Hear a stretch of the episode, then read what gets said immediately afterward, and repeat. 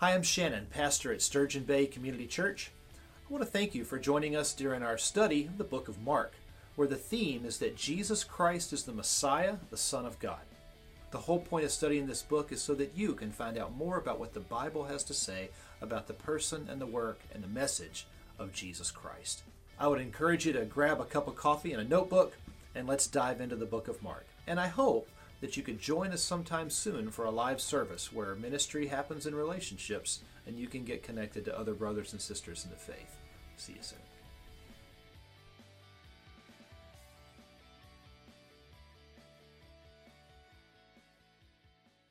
In the book of Mark, we have been studying for the past few weeks, and our intention is really to understand um, what Mark is trying to convey, what we need to learn from that, and how we can make an application of God's word in our everyday lives today. So that is our pursuit, and that is what we will be going for today. We will be in the second and third chapter of Mark. If you have your Bibles, be a good time to get them open. If you've got your notebooks and all that kind of good stuff, I'll give you some points that you can write down today and follow along. As a backup, uh, backing up a little bit to, to where we started in Mark, Mark is the very first of the Gospels that was written. It was written by John Mark, the young disciple. Thank you, sir a young disciple of, of Jesus Christ who followed Peter in Peter's ministry. John Mark was introduced to Jesus formally at the Last Supper, which was held in John Mark's very own home. John Mark got to be there when, when Jesus uh, uh, held that supper and he said, This is my blood, this is my body. John got to, or Mark got to see that happen.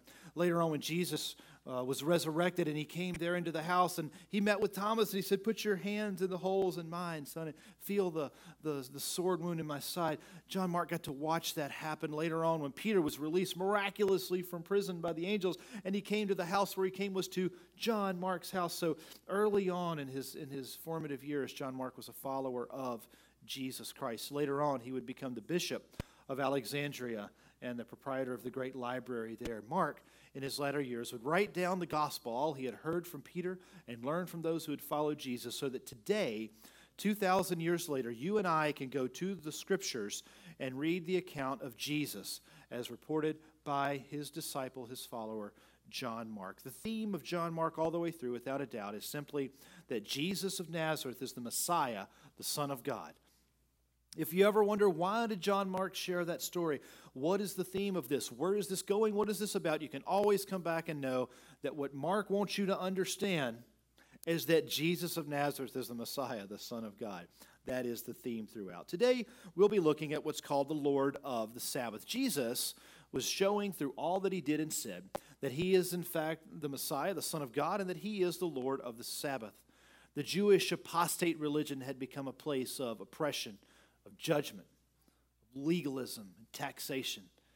Its, its religious practice was full of ritual and full of things that in themselves had become hollow. And this ritualistic, empty, plastic banana of a religion had really left people realizing there's nothing here but the cover and there's nothing behind it. We're not at peace with God, and we live lives of guilt and of fear and of oppression rather than of grace and love and peace something was wrong with Judaism. And Jesus came to be the Lord of the Sabbath and to return the Jewish people to truth and then to bring the gospel to the Gentiles and eventually to us in Sturgeon Bay, Wisconsin in 2017. So Jesus is showing them what is good. Lastly, in a catch up last week as we moved into Mark chapter 2, we saw Jesus doing some healing.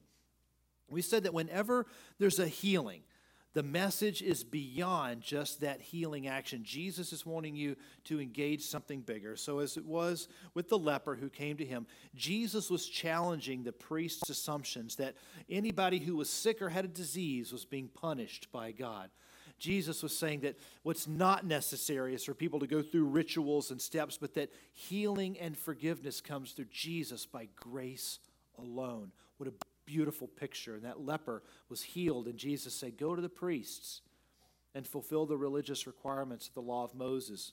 But let them understand that their assumption that all healing has to do with you being perfect is failed. Later on, Jesus would be teaching there in Capernaum, and as the people would open up the roof and, and handed down the, the man who had become a paraplegic, they lowered him down to Jesus, and Jesus said, Your sins are forgiven. And later, pick up your mat and walk. He was saying that grace and forgiveness comes through Jesus, not through the ritual of religion, but from the personal relationship with the very real Lord and Savior, Jesus Christ. And a little later in Mark, we have Jesus encountering a man by the name of Levi, a tax collector, wicked, corrupt, evil to the core. Yet Jesus was telling Matthew, his name at that time was Levi, he said, Son, I'm coming to your house today. We're going to be friends. I'm going to eat with you. Matthew's understanding had always been that through wealth and opportunity and privilege, he would somehow earn his way to merit with God. And if he could just make enough money and give enough at the temple, excuse me, that somehow the priest would then show him favor, and through the priest he could be forgiven if he could just earn it, somehow get there, find his meaning and, and merit, find his value and his, and his resources and his income. And Jesus said, I'm coming to your house today. Jesus cut through all the foolish assumptions and said, Levi, I love you. I love you. Follow me. And of course, the first of the Gospels that we read in our Bibles, and when we open them up, is the Gospel of Matthew that person that Jesus called. Assumption after assumption after assumption is challenged because Jesus is the Messiah, the Son of God, and He is Lord of the Sabbath. Today, in Mark chapter 2, 18 to 3 6, we're going to encounter. Uh, Jesus healing a, a, man's withered hand. We're going to encounter Jesus walking through the fields and, and breaking some of the laws that the priest had established for the Sabbath, not God. And we're going to find out what that is all about. So if you are a note taker and you're looking for the outline, here you go. Fasting at the party? No. The Sabbath law, whose law is it anyway? We'll take a look at John chapter 5, verses 1 through 15, and we're going to look at a healing hand. And then we're going to explore at the end what does the Son of Man mean and what's its implication for you and I in the 21st century. So let's open up in a word of prayer, and then we will dive straight into Mark chapter 2, 18 through 22. Lord Jesus, we take this time now and we dedicate it to you.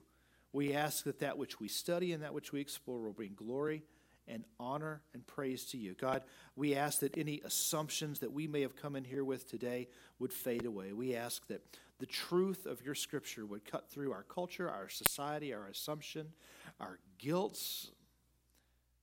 And God, that we would come before you, students who are ready to rightly divide the word of truth and to learn from what you have to say. These things we pray in the name of Jesus Christ, our Lord and our Savior, through the power of his very real and indwelling Holy Spirit. Amen. Mark chapter 2, verses 18 through 22. Now, now, John's disciples and the Pharisees were fasting. People came and asked him, Why do John's disciples and the Pharisees' disciples fast, but your disciples do not fast? Jesus said to them, The wedding guests cannot fast while the groom is with them, can they?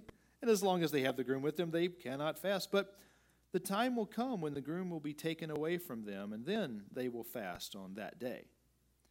No one sews a patch of unshrunk cloth to an old garment, otherwise, the new patch pulls away from the old cloth, and a worse tear is made. And no one puts new wine into old wineskins, otherwise, the wine will burst the skins, and the wine is lost as well as the skins. No, New wine is put into fresh wineskins.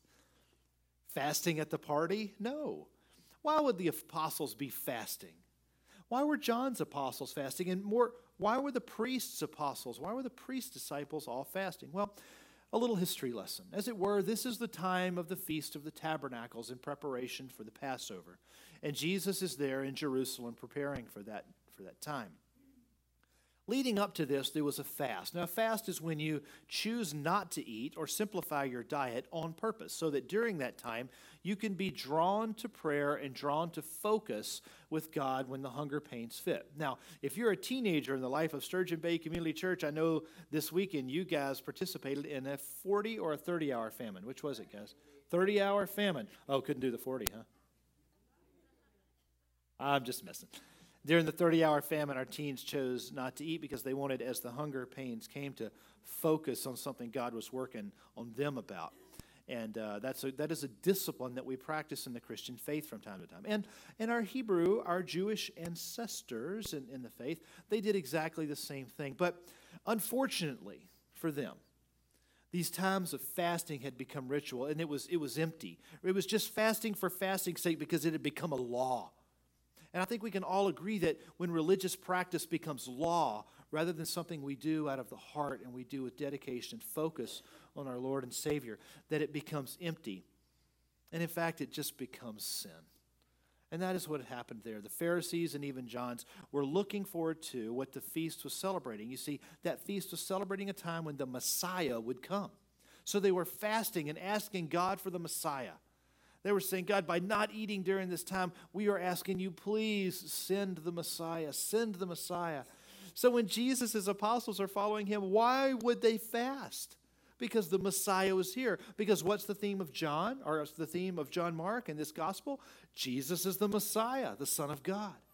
So as they're celebrating, Jesus is trying to get across to the Pharisees. Why? When, when we're at a party, why would you fast at the party? When, when the Messiah goes, then you can fast in sorrow, if you like, and anticipate his return. But why would you put new wine into old wineskins? Why would you take the confines of a, of a dead religion, an apostate religion, and put greatness in? What's the greatness going to do? Boom, it's going to burst the religion anyway. It couldn't hold it. Why would you take a, take a garment and sew a brand new patch on an old garment? What's going to happen? Boom, it's going to burst the patch. You got to understand, Jesus is saying, Why are you fasting, any of you? I'm here. And what's that message? Jesus is the Messiah, the Son of God. So, John Mark, in his writing, is making sure we're seeing and understanding what Jesus was trying to get the people of his day to see and understand. There's nothing wrong with fasting. The fasting itself, though, is not the end. The fasting points to the greater message. And at that time, the message was being fulfilled. Mark chapter 2, verses 23 through 28. We're going to go a little further.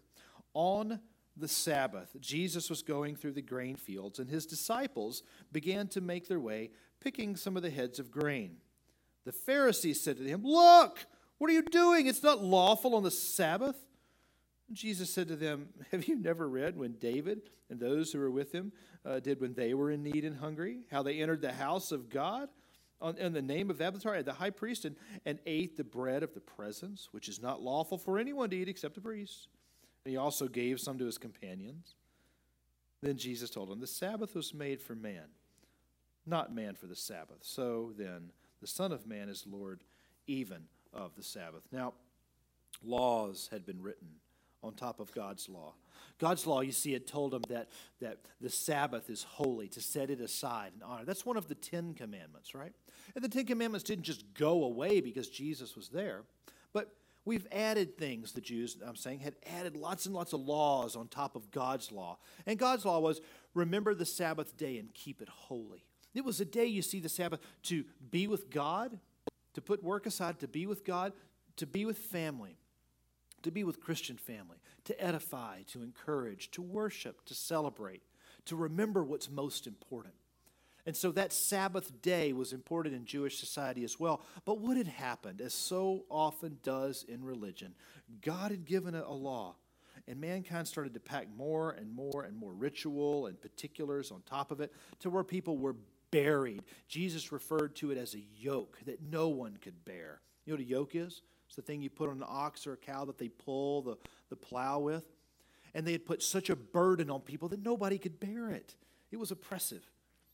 And the Jewish laws at the time, 613 laws they had put up on top of God's laws. And one of those silly laws that makes this passage important is that on this Sabbath, the man's law, the Pharisees' law, said that you could not pick grain to eat it on the Sabbath, even if you're starving, because that would be work that would be harvesting. Now, that's silly, isn't it? That's ridiculous. But they created the laws with the best of intent so that people wouldn't work. But now the law was getting in the way of what the Sabbath was really for. And Jesus was saying, I'm the Lord of the Sabbath. Why would he say that? Because Jesus is the Messiah, the Son of God, and it's his day, it's his law. He gave the command, but human beings had created all of these oppressive laws, which were, in fact, obscuring the message of the Sabbath.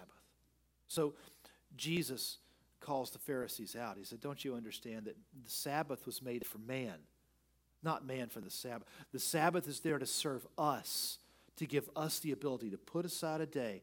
We don't work on that day if we can, if we can avoid it. We make sure that we're spending time with family and family of faith, resting the way God demonstrated and modeled for us. But the priest had turned the Sabbath into a day of ritual and obligation. And friends, I wonder if any of you come to church today seeing church and seeing your religious practice as an obligation, as a source of, of being forced or coerced, something that brings you guilt if you don't do it just right. Can I tell you that what Jesus was saying is He's the Lord of the Sabbath, and the Sabbath is about loving Christ, having time to spend with Him, to revel in Him, to learn about Him, to sing songs of worship, and to spend that day with family and friends, edifying and encouraging. Oh, if it's become obligation, if it's become empty ritual, if it's become oppressive to you, can I tell you, you have some assumptions that you need to get past. Because what you're doing is just like the Pharisees were doing. And you've placed stumbling blocks and barriers between you and the God who loves you. Let him go. Let him go. As we move further along here in the book of Mark, we come to chapter 3. Mark chapter 3, starting in verse 1. Jesus entered the synagogue again, and a man who was there had a shriveled hand. In order to accuse him, they, the Pharisees, were watching Jesus closely to see whether he would heal the man on the Sabbath. Jesus told the man with the shriveled hand, Stand before us. And he said to him, Is it lawful to do good on the Sabbath or to do evil? To save a life or to kill? But they were silent. After looking around them with anger, he was grieved at the hardness of their hearts and told the man, Stretch out your hand. So he stretched it out, and his hand was restored. Immediately, the Pharisees went out and started plotting with the Herodians against him on how they might kill him. Have you ever read or heard that passage and wondered, what's the matter with those guys? What are they so upset about? Jesus heals somebody right there in the midst of, you know, church. What is their issue? How come they're not celebrating? The obvious answer, friends and neighbors, is that Jesus was messing with their system. Jesus was showing those folks that the healing of that hand, the healing of that hand is showing everybody around that Jesus is Lord of the Sabbath. He is Lord of disease. He is Lord of healing. And that the Sabbath is a day for restoring. Now, hear me. The Sabbath is a day of restoring. The Sabbath was not set to be oppressed and forced and ritual, but for restoring and rejuvenating and rebuilding. The Jews of Jesus' time had actually fallen into a trap it was a trap where if somebody broke one of the Sabbath laws, it was seen as evil, as wicked. And you could actually be executed on the Sabbath for breaking the law of the Sabbath. How absurd. How uniquely contradictory. And so when Jesus calls them out, is, he saying to them, what, what are you using the Sabbath for? To heal or to hurt? To heal or to kill? Which is lawful?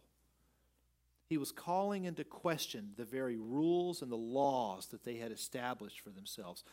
This, this, this was contrast. Now, the picture that's up on the screen there is probably, it was by Tissot, by the way, by one of the better pictures of what this scene probably looked like. Now, nobody was there drawing pictures and sketching, so we're guessing.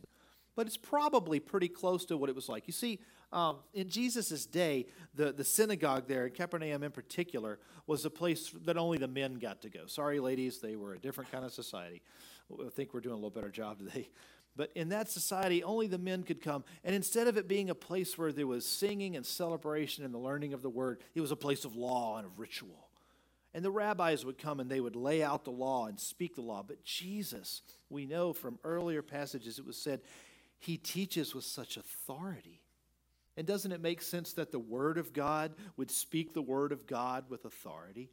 And so Jesus came in, and instead of just perpetuating their laws and their rules and putting finer points on every little law, Jesus came and he taught grace and truth and the Word because he is, in fact, the Word who was with God, and the Word is God. And in the beginning was the Word of God. So as Jesus was teaching that day, all were listening and they were taken back but when Jesus out taught them, when Jesus brought the truth that, that exposed the flaw and the empty ritual of the Pharisees, they hated him for it. They hated him and they wanted to kill him. And isn't it so true in our world today that when, when truth is out there and it upsets the system, that the system rejects truth and seeks to destroy it? And isn't it the case sometimes in our lives that whether it's true or not, what we've become comfortable with, we want to defend, even if we're wrong?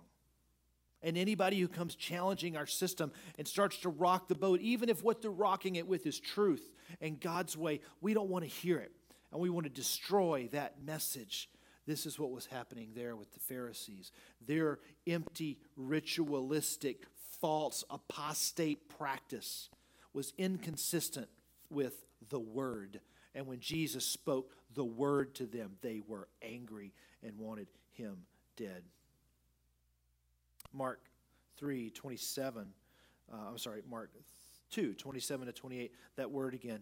Jesus told them, The Sabbath was made for man, and not man for the Sabbath. So then, the Lord, the Son of Man, is Lord even of the Sabbath. So, why is it that Jesus referred to himself as the Son of Man? Have you ever wondered?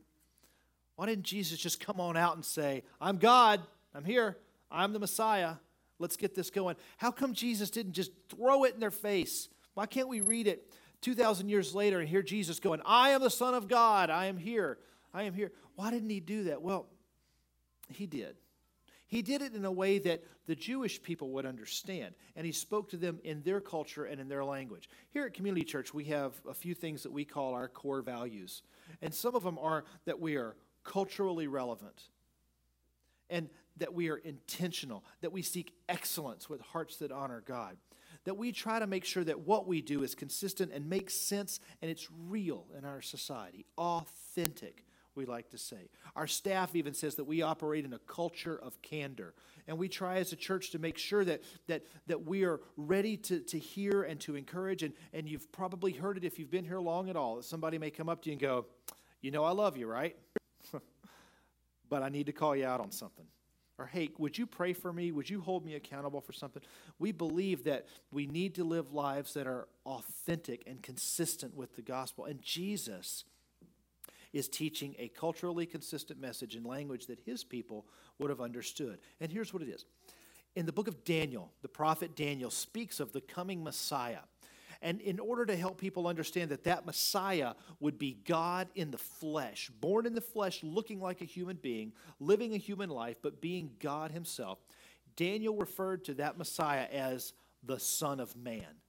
So when Jesus calls himself the Son of Man, what he's doing to all of those people is he's drawing them back to the prophetic words of Daniel and saying, I am here to fulfill the law, to fulfill the prophecy of the Old Testament. That was really important to him. And you know, folks, it's important to you today because Jesus is the Messiah, the Son of God. And he made it very clear that he is Lord of the Sabbath, which means that Sabbath day that you and I celebrate and that we honor, we do in honor of Jesus Christ, not in honor of religion not in honor of ritual, not in honor of, of practice.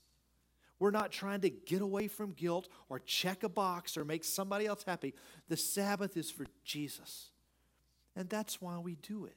Now, there are those who would tell you today that the Ten Commandments were done away with when Jesus came. He said, I'm here to fulfill the law. And therefore, the Ten Commandments go away, and we have complete and total liberty in Jesus, and we're no longer bound to the law. That's a bit of a stretch. The Ten Commandments are still true today as they always have been. But the beauty of that commandment, remember the Lord's day and keep it holy, is not that it's a ritual and a rule and a law that oppresses you, but it's one that frees you. It's one that liberates you. It takes away a life in which every day is only about work and material gain and serving the dollar.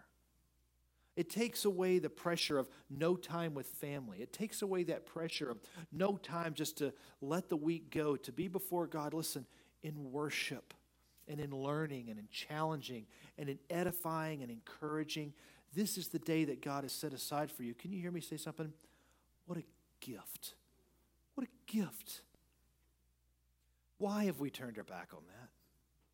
Why, as a culture and as a society, have we allowed ourselves to fall into the trap of serving mammon and serving the job every day? Why, as the Christian church, have we not been the loudest voice to say, no? The marketplace on Sunday, no, that, that, that takes away from the offering of our lives that God's given us a chance to give. Now, lest you say, oh, Shannon's being a legalist. Now we're all back to the, you know, oh, no work on Sunday or it's a sin. I don't want you to hear that. I want you to hear God's love for you, saying, this is the Sabbath day, keep it holy. Hear me say, as much as is possible with you, friends and neighbors, as much as is possible, save the Sabbath day for God, save it for family, save it for edification, encouragement, to come into worship, to make the day special. I know the world we live in does not always make that possible. I don't want you to feel like the church is here to judge you. I want you to know that when you can make it possible, the church is here to love and to welcome and to be that edifying, encouraging, worshiping place when you can be here. Thank you, by the way, for being here on a Sunday. Thank you. When the weather's bad like today and it rains and it's nasty, it's easy to come to church. But thank you for the days when it's beautiful and you'd rather be in your garden. Thank you for the days when the boss is saying, We got to have somebody in here. We need you to be here. And you go, Oh, I love you. I'll be in after church. Thank you for those of you who have said, I'm going to choose the career that gives me the ability, even if I make less money, to spend the Sabbath with my family and my church. Thank you. And what an, a high calling, an example, and a mark and challenge you set for the rest of us. Because Jesus is the Messiah, the Son of God, and He's Lord even of the Sabbath. And the Sabbath was made for mankind not mankind for the Sabbath. I wonder today, as you came into church and you hear that Jesus is the Lord of the Sabbath, I wonder if you come into a place like this and you're reminded of the church that Jesus was preaching in there in Capernaum, or Capernaum, if you want to say it that way. When Jesus was there in that particular synagogue, some folks weren't welcome in church. Can you believe it? Can you believe that in Jesus' day, if somebody had a withered hand or, or a blemish or, or a disease, or if they were, you know, a sinner. They weren't welcome in the church in that synagogue with Jesus. But Jesus is Lord of the Sabbath, it's his day. As Jesus went into that, that synagogue there in Capernaum and he began to teach truth, there were a lot of people that were not able to hear that truth the gospel of grace and of healing and of forgiveness because they weren't welcome in the church. Has that happened in our world? Are we guilty as people of creating places where our church is too good and we don't want the sinners there? And so we put up barriers to say, oh, we don't want the gay. We don't, we don't want the, the gambler. We don't want the alcoholic. We don't want the drug user. We don't, we, we don't want the unwashed. We don't want the adulterer. They're not allowed to come. We don't want them in here. The tax collector, perhaps. And what Jesus is demonstrating and saying is that, listen, the Sabbath is for man, it's for you. The church is for you. This is a place where forgiveness and healing and love and challenge is going to be found. But Jesus ate with sinners, and so should we. When the church becomes a place that only the pure and only the holy and the sanctimonious are welcome, it's no longer the church that Jesus had envisioned. It's become something unto itself, something, sadly, just like those Pharisees were trying to impose on their culture. Ladies and gentlemen, we are called to lives of holiness and lives of purity. This is the sanctification that Paul was speaking of, setting yourself aside for God's holy purpose, your reasonable act of service, Paul called it. But don't ever fall into the trap of thinking that that means somehow church is only for the pure and the holy and the perfect. It's my desire and my hope and my dream as a pastor that as our church grows and our seats are filled, I'm able to look out there and see people who are far, far from God sitting next to those of you who are seasoned and mature Christians in the faith, who love people who are far from God and reach out. Because otherwise, where are the beautiful feet? Where are the beautiful feet that come bearing the good news of the gospel of Jesus Christ that all who call upon the name of the Lord will be saved? Where's the message that those who believe in their heart that Jesus is God and confess with their mouth that God raised him from the dead will be saved? Where's that message if people aren't in church or aren't around Christians living out the gospel to hear it?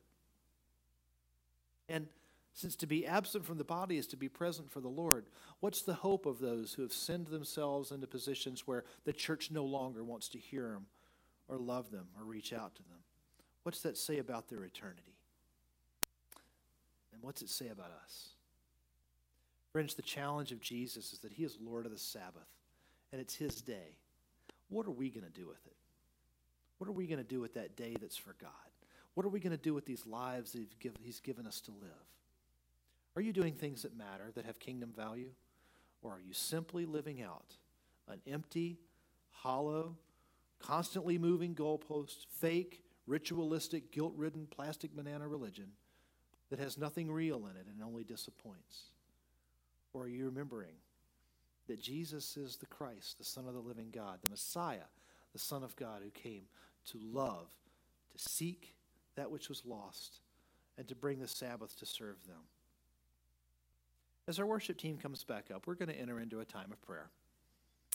In this time, it's really between you and God. It's not a time that's anything uh, ritualistic. It's going to be a time that is simply for you to get in front of your God in prayer. So here's my challenge to you. Would you mind today closing your eyes, bowing your heads?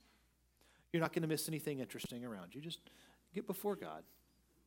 My challenge to you is this whether Jesus is your Lord and Savior, or whether you just simply respect the idea that there could be a God, would you get before what might be your God for a few moments as the music plays?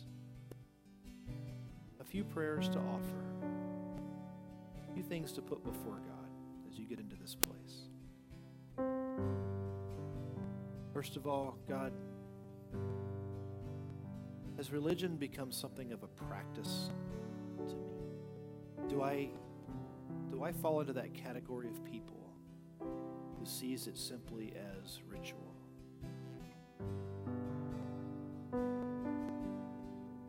And if so, Lord, would you point it out to me?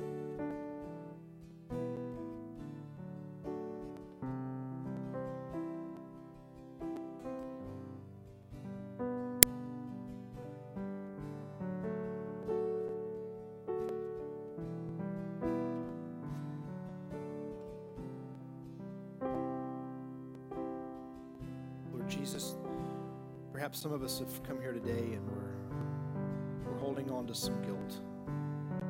We're holding on to some practices and behaviors in our life that have nothing to do with your gospel, just of simple religiosity.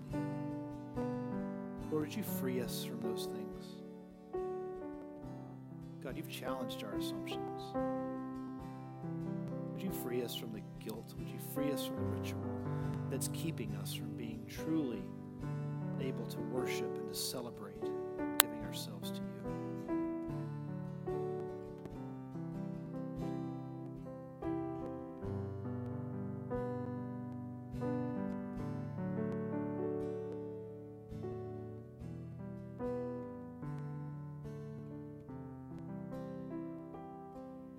Lord, this morning as we dedicated children, these precious ones, we made a promise to sanctify them, to set them apart for a holy purpose. And we've promised to support these families, to encourage them, to sanctify them. But Lord, how about ourselves? God, have we sanctified ourselves? Have we seen our own lives as being set aside for a holy purpose?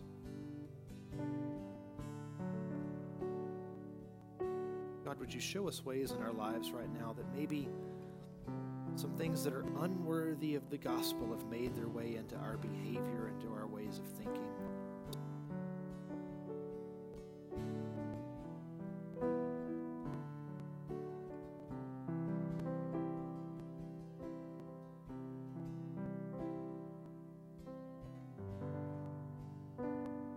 Jesus, we celebrate that you came offering forgiveness and love.